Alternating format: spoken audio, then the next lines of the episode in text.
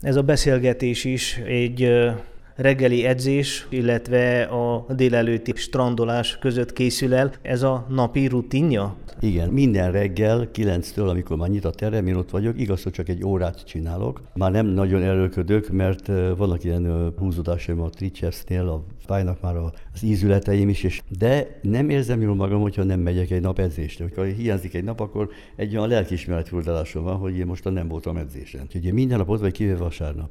Amikor szép idő van, megyek a strandra, van bérletem, Otthon nincs mit csinálni, mint egyedül vagyok most, a gyerekeim van egy lányom Kanadában, már régen kint van, egy másik házasságban, mindegy, van egy fiam is, az meg Ausztriában van, Úgyhogy egyedül vagyok, és így töltöm az időmet, máskülönben otthon csak a tévét nézem. Nem illik, illetve nem szokás valakinek a korát kérdezni, faggatni, de ez alkalommal talán kivételt tehetünk. Hány éves? November 26-án születem 47-ben, tehát akkor leszek 75 nem jellemző, hogy ebben a korban ilyen intenzíven sportoljanak az emberek. A géneknek köszönhető, vagy az állandó testmozgásnak, hogy még mindig jó formában tartja magát? Szerintem ez annak is köszönhető, hogy az én időmben, mikor én fiatal voltam, tíz órakor már nem lehet televíziót sem nézni, nem voltak mobiltelefonok se.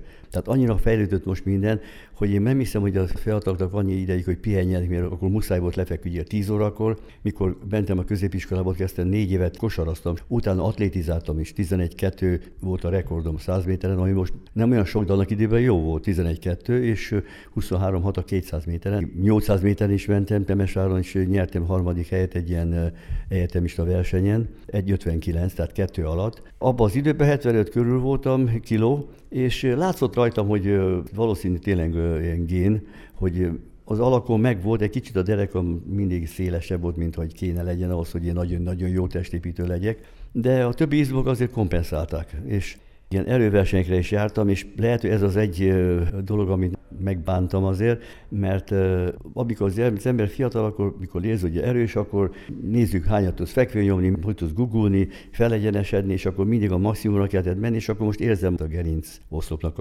azok a részeit, hogy össze vannak egy kicsit nyomva a konditeremben a fiatal, a most kezdő testépítők hogyan néznek önre? Csodálattal? Kikérik esetleg a tanácsát, a szakmai tapasztalatát? Ott kaptam egy olyan papírt, hogy Kántor Jenny az élő legenda, és mostan ez élő legenda maradt, amit ezek is úgy mondják, hogy hogy vagy legenda, de a fiatalok persze, ott vannak a képeim, a terembe vittem egy pár ilyen trófeát is, amit én nyertem, persze nem az egészet, ott is van egy pár, még a fiamnak is adtam, hogy vigye Ausztriába, rengeteg érmeim is vannak, meg diplomák, stb.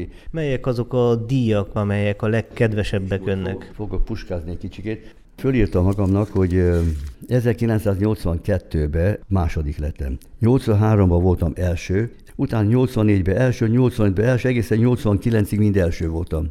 Erre felkaptam ezt a mesteri címet is. Abban az időben megadták, hogyha öt egymás utáni országos bajnoki címet szereztél, meg volt a mesteri címed. Most már persze, most, hogy ki lehet kimenni az országból, most kell legyen legalább Európa bajnokság vagy világbajnokságon vagy címed, másképp nem kapod meg ezt.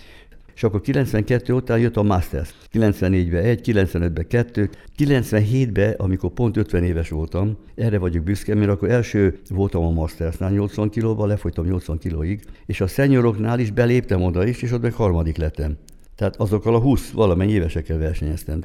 A plusz 50 évnél 1998-ban Romániában tartottak a Balkánbajnokságot, első lettem.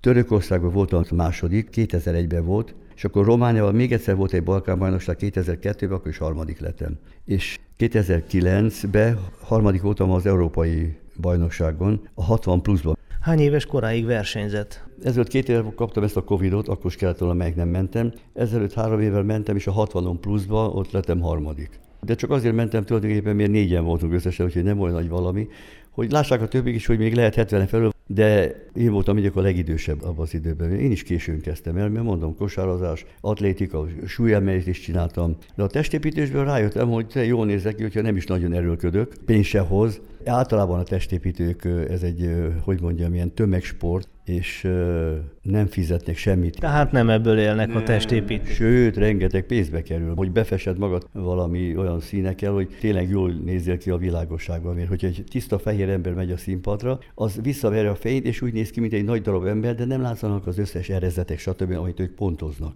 Ez egy életforma? Mondhatom, mondhatom. Éppen mondtam, hogy a fiamnak van három gyereke, én nem tudom kihez hasonlít, nekem is voltak két gyerekeim, de valahogy mindig a terem volt a fontosabb, nem voltam olyan jó apa.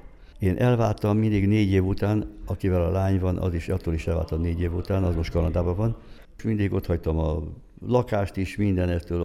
Úgyhogy lehet, hogy ilyen szempontból irigylem azokat, akik tényleg látom, hogy családdal mennek, stb. De én nem, nem, bennem nem volt. Nem egy családcentrikus ember? De azért a gyerekeit gondolom, hogy szerezi és tartja a kapcsolatot. Persze, tartom a lányal is beszélek, de ritkán.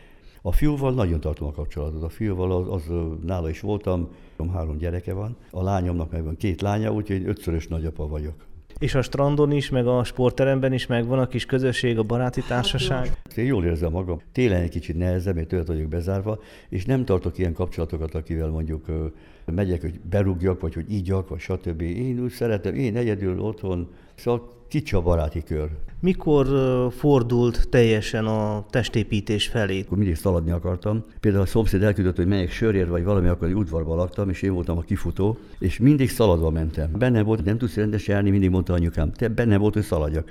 Akkor Voltam erőversenyeken. Első helyezett 232-t gugultam, 160-at nyomtam fekve, és 250, de nekem a rekordom 265, de itt a versenyen 250-el volt az a kiegyenesedés. Volt egy ilyen, az Steve Reese. Ez egy olyan testépítő volt, aki 1950-ben nyerte a Mr. Universe-et. Akkor nem volt Mr. Olympia. És a ő játszotta a Romulus és Rémus, és nagyon jó kékszemű, jól, jól nézett ki.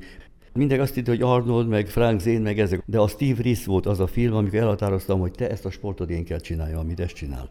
Ezt nem nagyon ismerték el, úgyhogy abban az időben nem volt nagyon a testépítés mellett a, a világ, mondjam így. Milyen körülmények voltak akkor Romániában, milyen körülmények között lehetett edzeni, illetve milyen volt a megítélése ezen kívül a testépítésnek? Én súlyemeléssel kezdtem, mert más terem nem volt. Most tele van termekkel, de akkor ott mindenki súlyt emelt, és ha jól nézett ki, akkor a súlyemelés után tartottak egy ilyen szépségversenyt, nem, akkor nem is nevezték még kulturizmusnak. Volt olyan időszak is, amikor nem is volt szabad ezt űzni? Persze, és Ceausescu letiltotta a karatét, a jogát, és a testépítést. Milyen alapon, hogy félt valahol, hogy mit tudom én, szervezkednek ellene, vagy én nem is tudom elképzelni, de egy évet tartott, mert aztán megmagyarázták neki, hogy nem olyan veszélyes, akkor újra kinyitották a termeket. De ez egy évet le volt zárva a testépítő terem.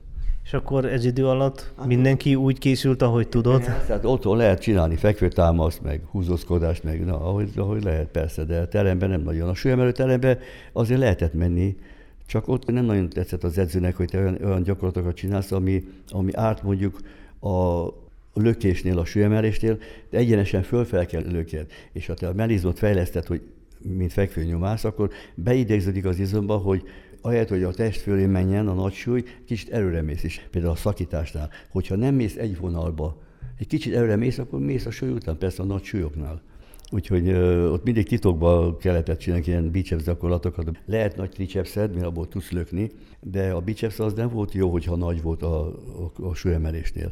Úgyhogy egy kicsikét ott úgy volt, hogy mindenki, mikor az edző elment, stb., akkor csináltunk mi más gyakorlatokat. És mi vezérelte főképpen az, hogy az alakját formálja, hogy jól nézzen ki, vagy az egészséges életmód, a testmozgás, ez volt a fő szempont? Az volt, hogy jól nézek ki, az az igaz. Egy olyan hiúság volt az igaz, mert abban az időben kevesebb voltunk. Én büszke voltam, hogy mikor mentem a strandra, akkor nem voltak annyi, annyi mint mostan. Ezek mostan annyira fel vannak fújva a legtöbb ilyen bodyguardok, meg stb. De van mivel. Van, aki nem akar szálkásodni, van, aki azt akar, hogy nagy legyen, mindig úgy mondtam, hogy ezek olyan parizerizmai vannak, mert nagy a tömeg, viszont nincs kirajzolódva. És a testépítésnél minél több szálka kell legyen. Annak, aki mostanság kezdené el ezt a testépítést, mit tanácsol, mit ajánl, mit tartson szem előtt? Hát, ha jól néz ki, természetes alakon, akkor mehet versenyezni is, de ne nyíljon ezekkel a szteroidokhoz.